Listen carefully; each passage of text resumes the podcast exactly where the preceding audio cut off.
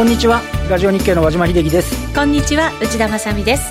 この時間はパンローリングプレゼンツきらめきの発想投資戦略ラジオをお送りいたします。このコーナーは YouTube ライブでもお楽しみいただけます。YouTube ライブは番組ホームページからご覧ください。さて今日の日経平均株価ですが小動きとなっています。現在2万1756円56銭26円59銭高。ただし昨日大幅高でしたから今日もプラスでいられるというのは非常に底堅い、ね、強いと言ってもいいのかもしれないです、ね、昨日の段階でニューヨークダウの先物が200ドルとか250ドル高で来てたんで、はい、朝目覚めた時に110ドルちょっとしか上がってなかったんで、ちょっとちょっとね 昨日450円も上げたもあってね、はい、いくかなと思いましたけどまあ踏ん張ってはいるんですけど、はい、換算が嫌いでねそうですね。ちょっと値幅も今日今のところで87円ですか。1日寄って高ってですね、うん、ちょっとやっぱり上がってちょっと一息がついてるんですけど、うん、物色何っていう話でもちょっとないんですよね。ねはいここからだから継続して上がってくれるならばまた少しずつね、うん、あの熱量も変わってくるのかななんて思ったりしますけど。推進力で売買代金とかちょっとできればいいんですけど、全場で8700ぐらいしかできなかったですからねそうなんですよねこの方はこの先をどんなふうに見てらっしゃるんでしょうか今日のゲストです現役ファンドマネージャー石原潤さんですはい皆さんこんにちは石原潤ですよろしくお願いしますよろしくお願いします昨日大幅高で、うん、まあ熱量中話で言うとね、はい熱力学の法則っていうのはあるんですけど熱力学、まあ、あの証券会社に言いますと日本市場は熱死状態だと。いう話でですね。熱死ですか？誰もお客さんが入ってこないと。いうことで苦しんでるんですけどね、まああのー、ちょっとですね7月は、まああのー、アメリカの株は過去10年間8勝2敗と。8勝2敗勝ち越し。日本は6勝4敗と微妙な感じですね、うん、で8月になると日米とも4勝6敗になると過去10年ね。はい。だからまあちょっと下げるとしたら、えー、8月なんじゃないかなと。7月はそんな張らないんじゃないかと。それであの私ずっとレポートとかいろんなもん書いとるんですけどまああの利下げ。うんえー、7月の31日に FOMC があって、まあその利下げをやるんじゃないかと。はい、それの利下げ幅が話題になってるんですけど、まあ過去の相場は、えー、利上げが終わって横ばいの時はずっと全部上がっとる、うん、あれ、利下げになるとドスンと、まあ2000、えー、2000年以降は特に、えー、まあ、ちょっとタイムラグあるんでしたっけ？いや、ない。ない。なくて落ちていく IT バブルと、えー、あれはまあ後でチャートありますけどね、はい、えー、まああんまり時間置かずにバンとくると。で、トランプはまあそれでも何とか株上げようとして、うん、もう今ね、逆イールドが、まあ3ヶ月と、まああの10年ということで言うと、逆イールドショックってあったでしょ、はい、あのニューヨーク700何ドル安の。あれが一時的な現象だって言われて、言われたんだけど、今定着しちゃった。そうするとね、逆イールドになってから1年半後にドスンと株が来るんですよ。はい。ということは、トランプ選挙直撃しちゃうじゃねえかと。いうことでね、まあ、それをどう、まあ、何とか回避しようと、まあ、いろいろ手を打っていくんじゃないかと言われてるんですけどね。そうですね。まただからバブルを作ってみたいな感じなのかもしれませんけどね。はい、後ほど詳しく伺っていきたいと思います。はい、その前にパンローリングからのお知らせです。日経オプション売り坊さんのセミナーを7月6日土曜日に開催します。東京、ニューヨークでデリバティブアナリストとして活躍され、1年3ヶ月でおよそ50億円を250億円以上に増やした日経オプション売り坊さんが、オプションのプロとしての視点で、個別株しか経験のない方にもわかりやすく解説する大好評のセミナーです。ぜひ番組ホームページからお申し込みください。さらに9月28日土曜日、29日土曜日に資産拡大フェア2019を開催します。今日のゲスト、石原淳さんや相葉史郎さん、そして堀江貴文さんも登壇されるということです。はい。今、宇宙ロケット開発事業にもね、力入れていらっしゃいますので、その堀江さんが今最も関心あることは一体何なのか、たっぷりお話しいただく予定だということです。入場券を事前にお申し込みされた方には、セミナーが決定次第、優先してそのご案内をさせていただきます。ぜひ番組ホームページからお申し込みください。では、進めていきましょう。このコーナーは、投資専門出版社として、投資戦略フェアを主催する、パンローリングの提供でお送りします。さて、まずは和島さんに今日の株式市場について解説いただきましょう。今日は小動き、小幅高で動いています。そうですね。あの、まあ、昨日ご案内の通り、米中貿易摩擦が少し後退したということで大幅高して、で、それを受けるのが東京最初だったんで、ニューヨークがその後に行って、えー、まあ、交換するような形で、まあ、なんて言ってもすごいのは、えー、S&P500 がまた最高値と。はい。ね。ダウ工業株も一時、高値抜くみたいな話で。強いですね。日本なんか年初来の高値が4月の2万2000年なんか 届いてないんで、なんか外部環境、外部環境、外部環境って見ながらも、はい、なんかあの、冴えない時はね、日本だけ下がっていくみたいなね。どんどんね、下がっちゃいますけど。感触でありまして。で、まあ、あの、今日のところは、あの、まあ、昨日のね、難聴さ、昨日の大幅高の後なんで、まあ、インデックス的には、あの、しっかりということはは言えるんでしょうけど、はい、やっぱりあの一旦動いて止まって、今日は本当にもう、えー、なんて言いますか、主力どころの何が買われたっていうよりは、やっぱりちょっと、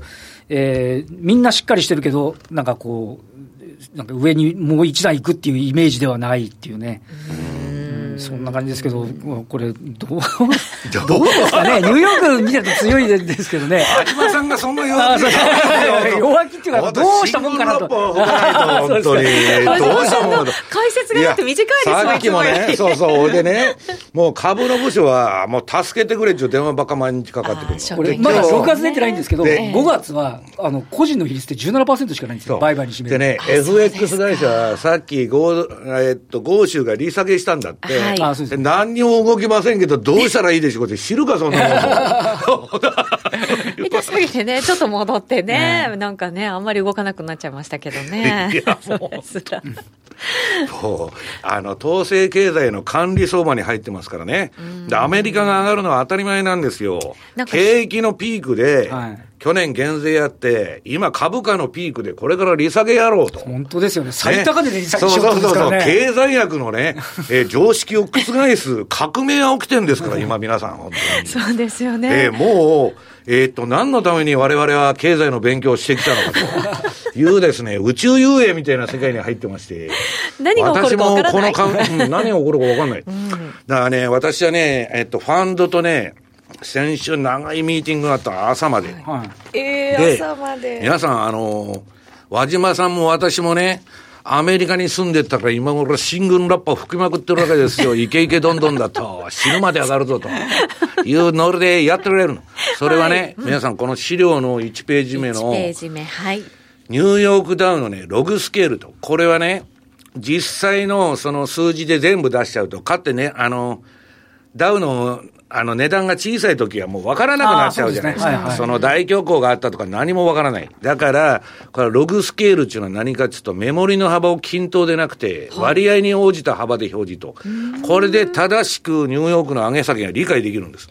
そうするとね、この皆さんチャートを見てもらいますと、えー、1929年の大恐慌ですね。はい、これはさすがにでかい下げなんですよ。そうですね。なんてすごい下げなんだ。10分の1になってますもんね、はい、ね、当時ね。ところが、その後はさっき輪島さんと喋ってたんだけど、はい、ブラックマンデーも何も見当たらないぞと。リーマンショックどうなんだリーマンがちょっとここで下がってるなぐらい、上げっぱなしなんですよ。本当に、ね、だから、ウォーレン・バフェットはアメリカ株で運用してたから億万長者になれたんであって、この30年間日本にいてバリュー投資やってたらですね、もう死の淵をさまよってるみたいなことになっちゃうわけですよ。日本の1989年に3万8915円から、まだ今日2万1000円ですからね、半分ぐらいですもんね。で、まあ早速なんですけどね、じゃあどうしたらいいんだと。うん、今ね、バブル、あの、ちょっと利下げになるとアメリカの株ってまずくなってるんですよ。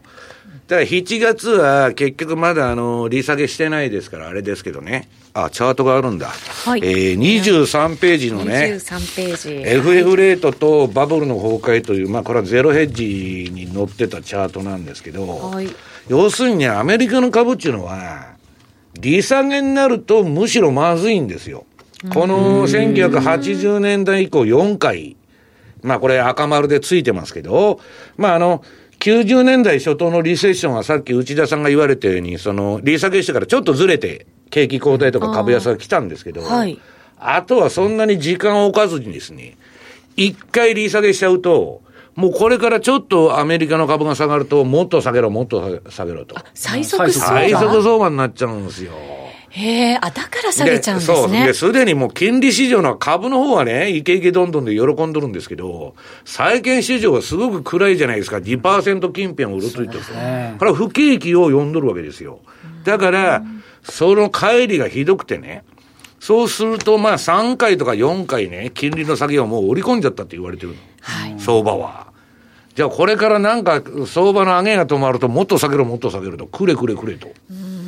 いうことに、まあ、なりかねないんじゃないかなと。これでも、今までって本当に大変な時に利下げなわけじゃないですか。はい、IT バブルの崩壊とか、リーマンショック、はい、あ、サブプライムの時かな。はいはい、だけど、今ってこう違うでしょ？それでもやっぱり最速相場って同じように起きてしまうものなんですかね、うん、まあ、やっぱね。結局すべての動機が選挙ということでしょう、トランプも何もね。うんだからまあちょっとね、私はまああの今の過去10年間の勝敗もそうですし、まあ7月はいいんだけど、8月、9月っていうのはちょっと気をつけた方がいいんじゃないかなというふうには思ってるんです。はい。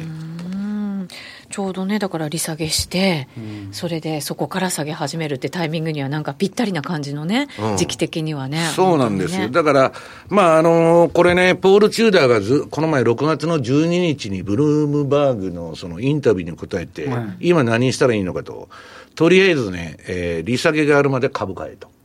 言っとったんですよ。まあその通り上がってきてるんですけど。だけどその後はね、彼はここ1年2年で見たらゴールドが一番いいって言ってる。金もね、上がってきましたからね。上がってきて、今ちょっと押してるけど、うん、少なくともね、えー、っと、ちょっとね、えー、景気の方は、えー、私、いろんな資料もらってるんですけど、世界景気がね、良くない。で、日本の方もね、OECD の見通し見ると悪い。悪いですで、和島さん、やっぱりあの10月に消費税っていうのやりますから、ね、あれやったらあかんでしょうと、ね、あのリーマンショック級だったら利下げする、あ利下げ消費税率引き上げ見送りって言ってましたけど、上げちゃったらリーマンショック級来たんじゃないかっていうね、ねリスクが、そういう、まあ、感じがしないじゃないですよね。うん、だから、その中でね、もう皆さんその番組でまあ答えを言っちゃいますと、そういう今、そのトランプが選挙に向けてもっとね、ばらまいたり、金融緩和、パウエルもクビになるの嫌だから、やるわけですよ。広角ださらにバブル、そうそう。マリオ・ドラギを FRB 議長にしろってテレビのインタビューで答えてると、どういうあれ、いや、ドラギ引退するからあいつ連れてきたらいいと。トランプらしい話ですよね。ドラギマジックをね、アメリカでも。マイナス金利にしてくれると、アメリカを。でもう、それこそ経済学の理論のいない世界に入ってるわけですから、もうやりたい放題ですよ。こんなことやってていいのかと。ね、私もいささか不安になってるわけです。そうするとね、ファンドのミーティングで、おいと、うん、前らこれから何するんだとファンドのヘッドから言われて、うん、いや、株は高すぎて買うもんないし、何しようかなという中でね、みんなやるもんないって言ったんですよ。うん、でね、はい、一番いいのが、今まで儲かってんのはですよ、これからは知りませんよ、私は。トピックスを S&P500、まあ、トピックスの ETF でもね、うんはい、えー、先物でも CFD でも何でもいいんですが、トピックスのインデックスと SP500 があると、はい、日米のね、インデックス、機関投資家のベンチマーク。で、そのトピックスを S&P500 で割った TS 倍率っていうのがあるんです。はい、TS 倍率。これがね、うん、えっと、これ何年だっけ ?2012 年ぐらいに0.51中安値をつけてんだけど、要するにこれが下がるってことは、日本株よりアメリカ株が上がってるっていうことなんです。これもグラフがあるんですか、石原さん。あ、グラフあの、はい、あ、今日持ってこなかった。持ってこなかった。はい、大丈夫です。あの、今日のあの、マネックス証券のレポートに書きましたので、あのよかったらそっちの方あの、見ていただきたいんですけど。はい、お願いします。えっと、今ね、それが最高値に迫ろうとしてる。ええー、あ、最安値。最安値。ということはね、ええこれあのー、それもね、まあ、レポートに書いてたんですけど、私がこの世界に入ってデビューした1987年ぐらいからディーリングやり始めたんだけど、はい、そこから日経平均持ってると、今5%ぐらいのパフォーマンスなの。うん、まあ30年間やってて5%ですよ。5%はい。で、アメリカの方は1100%。うん、ということは、ずっとアメリカのインデックスを買って、はい、日本のインデックス売っとるやですよ。上がるときはアメリカの方が上がる。下がるときは日本の方が下がると、ね。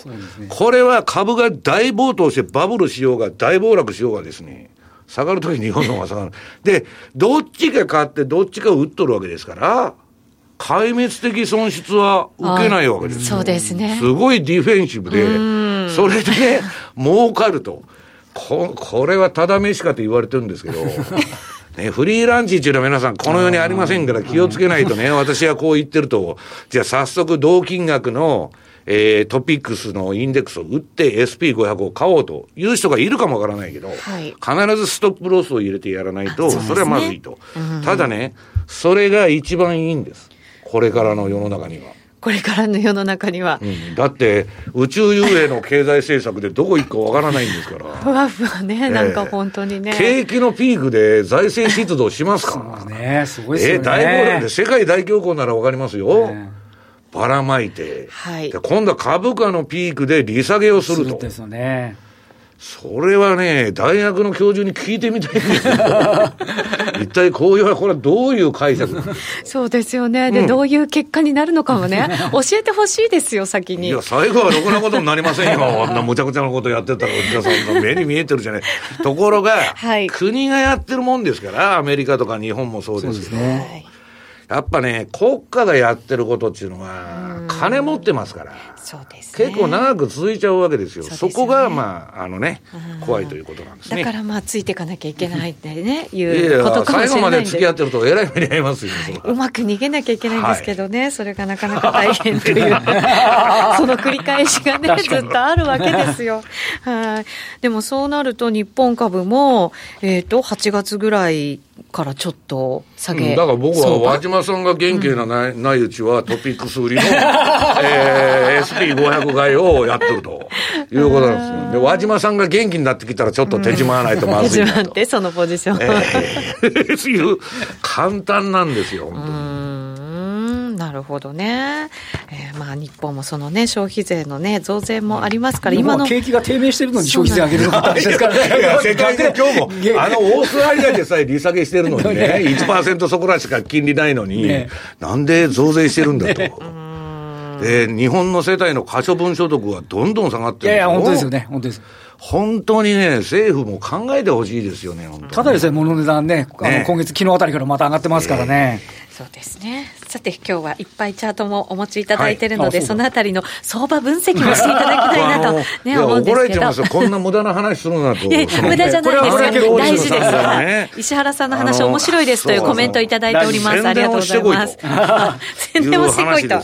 なるほど、なるほど。今ね、はい。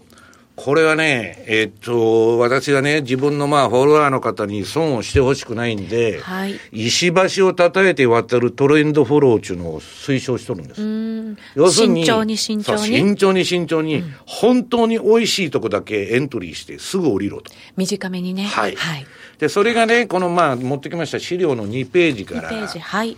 ドル円の冷やし。ドル円の冷やしとトレンドサイクルと。はい。これはね、私のまあメルマガの、まあ、パンローリングさんで出してるね、マーケットの極意というメルマガがあるんですけど、一番下の、うん、あの、チャートの一番、あ、上が何が出てるかって言ったら、上はまあ、ローソク足。で、中段が MacD。はい。で、下段がね、トレンドサイクルっていうやつが出てるんですけど、トレンドサイクルが買いになったり売りになったりすると。うん、で、そこでは売買しないんです。売りになったら、売りの準備をする。買いになったら買いの準備をするっていうセットアップ期間なんです。で実際の売買は、そのこのドル円のチャートで言うと、この黄色い枠で囲んだとき、はい、とこ、そこでしかエントリーしないと。いう売買を推奨してまして、はい、で、まあ、ドル円はね、昨今動かない、動かないんで、まあ、儲かっても損してもね、まあ、大したことないと、もっともどんな取引もね、絶対の取引ありませんから、ストップ入れなきゃダメなんですけど、それこそね、この次にニューヨークダウの。ニューヨークダウ、はい。やっぱりね、ニューヨークダウっていうのをやってて 痺れるんですね。うわ上がってきたっていう高揚感がね。トレンドがね、しっかり出ますよね。そうなんですよ。あの、株っていうのはもう、あの、本来トレンドが出にくい商品なんですけど、これだから今は買いになってるわけです。本当だ。うん、まだ買い。買い。ニューヨーク、まあ動き悪いんですけどね。あの、横ばい気味で。で、昨今一番まあ注目されてるのはゴールド。ゴールド。はい。うん、次のチャートでゴールド。買いですよね。これ久しぶりのね、えー、この今までの高値の節を全部取っ払うと。で、今まで捕まってきた人が今売り、売ってますから、やれやれ売りで。うん、今一回押しとるんですけど。なるほど、はい。えー、おそらくですね、えー、アメリカ利下げで金利がまたない世界に向かう中でね、えー、っと、今年はね、私はゴールドはどっかで、まあ、もう1、2、3回、上げがあるんじゃないかなと。ただ、それの買いポイントはね、今週のメルマガに書いたんですけど。そうなんですね。そう、あの、あんまり高いとこ買っても報われませんので、うん、で、ゴールドのね、えっと、シーズナリーサイクルっていうのは、年王がボトムなんです。7月のどんと落ちたところは買っていいと、と年末まで上がるっていうのが過去20年間のね、うん、循環ですから、はい、でまあそういうものをですね、このえっと5ページのあれで、これ宣伝出てましたけど、これ今私のチャート紹介したんですけどね、はい、パン、あの、私のメルマガの購読者は、パンローリングのカスタムチャートっていうのを使って、うん、これでね、携帯に連絡が来るようになってる。あ、そうなんですか？この、えっと、一番下のシグナルが反転すると、売りになりました、買いトレンドになりました、売りトレンドになりましたと。売りトレンド、このみオレンジの線。はい、買いになると緑になると、うん、で、そこで売買したらダメなんですよ。準備期間ですね。そうそう。これ準備期間で、まあしてもいいんだけどね、ストップロス入れて。はい。まあ石橋を叩いては歩こうと。うん、それで、この7月の皆さん1日から、この、プッシュ通知うんぬんちゅうのを登録するとですね、はい、それで全部連絡が来る。へえ、いいですね、うん、で、内田さんなんか為替よくやっておられるんでね。はい。まあこれパッと見て今ちょうどタイムリー、まあタイムリーってこれチャートはちょっと1日ぐらい古いんですけど、これ5ドル円とニュージーランド円のチャートが出てるんです。えー、6ページの資料ですね。で、これでトレンドの方向性を読むと、一番下ので。で、実際の売買はね、その上の MacD を使ってやるんですけど、はい、これはなかなかね、えー、5ドルとかニュージーは、結構しびれるものがあると、さっきのあれで言うとね。これまたトレンドがね、出やすい通貨ですからね。ええ。ね、だから、まあ、あのー、今、ドル円はね、三角持ち合いでぐちゃぐちゃぐちゃぐちゃやってまして、まあ、ますます値幅が狭まってんですけど、おそらく私は8月にはですね、まあ、3円から5円は動くだろうと。3円から5円幅で。うん、動くだろうと。下？いや、それはあの、知りませんけど。さりげなく聞いてみます。どっちなんだろうかね。いや、私は下を見てるんですけどね。まあ、わかりませんよ、そんなことは。まあ、そうなったらいいなという私の希望的観測。動きは何でもいいんです。私の順番にシステムっていうのは上がろうが下がろうが、動きは履歴が出るんですけど、動かないと、もう何も手が出ないということになっちゃいますんで、まあ、そういうね、えー、ことをやっとるということですね、うん、はい、この5ドル円、ニュージーランド円、このチャートをプリントアウトしてくださったときには、買い転換してるっていうね、感じですね、プリントアウトじゃなしに、あの携帯に連絡が来ますんで、そうです、もちろんそうなんです、今日のね、資料の中で、はい、これ、何日間か前のなんかチャートって、先ほどおっしゃって、1日かなんか、そうか、うん、あの先週末まで入ってるんじゃないかな、そうなんですね、か月曜日の朝ぐらいまで入ってるんじゃないかな、えっ、と、月末まで入ってますね、6月のね、あそうか、うん、この時はまだ、はい。回転換してますけど、今日はどうなったのかね、うんまあ、実際のカスタムチャートで。ではい、それでシグナルが転換しても、売買したらダメなんですよ。準備期間です、ね、ノウハウはメルマガにあの書いてまして、あのメルマガのページにあの、ログインしてもらうと、はい、動画を準備してますんで、もうそれを繰り返し見てください。なるほど。メルマガを取らないと、そのチャンスはわからないと。それで、まあ、内田さんやるんならね、はい、この、これ、まあ、ちょうど、えっ、と、資料の9ページに、9ページに、はい。これスマホの画面なんですよ。ほうほう。で、なんかこのベルのマークがついたとこ押すと、はい、自分の取引してる銘柄、これはまあ、今ドル円だけしか載ってないんですけど、うん、ドル円の60分足4時間、日足、週足と、これがトレンドが転換すると連絡が来ると。であとは MacD の形を見ながら売買する。自分で判断して、はい、はい、そういうお知らせが来るということですから。はい、で一番痺れるのはですね、はい、この資料の10ページのトレンドサイクルで出てますけど、うん、アマゾン。私はアマゾンのおかげでまだ生きてると、この世界で。去年までですね、まあ去年も70%上がったの。正月に買ってたら。ね。で、それはもう去年の10月で終わったんですよ。とにかく2013年以降は毎年5割、6割上がっていくわけですよ。はい。アマゾンで時価総額60倍かなんかになったんでしょ？で、まあ私があんまりアマゾンばっかり推奨してるんで、今ハイテクのね、テック、ビッグテック規制値のが入って大丈夫かと。うんはい、だけどね、皆さん、アマゾンは今の独占禁止法では止められないもん。そうですか。ええ、まあ、アマゾン帝国っつって国家を超える存在になってますんで、ただしね、今買えって言ってんじゃないですよ、それで。はい、タイミングはね。ええ、このトレンドサイクルを見てやってるとね、はい、結構しびれるなと。しびれる。そう言われると見たくなるのね。アマゾンでこういうね、えー、トレーディングやって、輪島さんが強気になったら TS 倍率のポジションを手締まる。いう戦略を立ててる。なるほど。はい。輪島さんが弱気のうちはずっとそれ持ってる。なるほど。それもまたバロメーターの一つにね、ということですね。その石原さんのメルマガですが、大好評で配信中でございます。えっ、と、昨日のメルマガ7月1日号で、どんなことを書かれたんですかっていう質問が。もう忘れちゃいましたね。いろいろ書いてある。いやいやいやいやいや、どんなことって、あの、シグナルのプッシュ通知のやり方を説明して、詳しく。あとはね、えっと、ドイツ銀行の話とか、まあ、この後ちょっとしようかと思ってるんですけど、はい、あとは、まあ、あのー、そうですね、えっと、その、TS 倍率の話も確か書いたような気がするんですけど。本当じゃあ多岐にわたって、ね、要するにね、マーケットニュートラルと、はい、要するに相場が上がっても下がっても、まあ儲かる確率の高い売買なわけじゃないですか。はい、ね。みんな内田さん、和島さんに会うたび、アメリカは強いな、日本はダメだ。いつでもそういう話をしてるわけですよ、我々。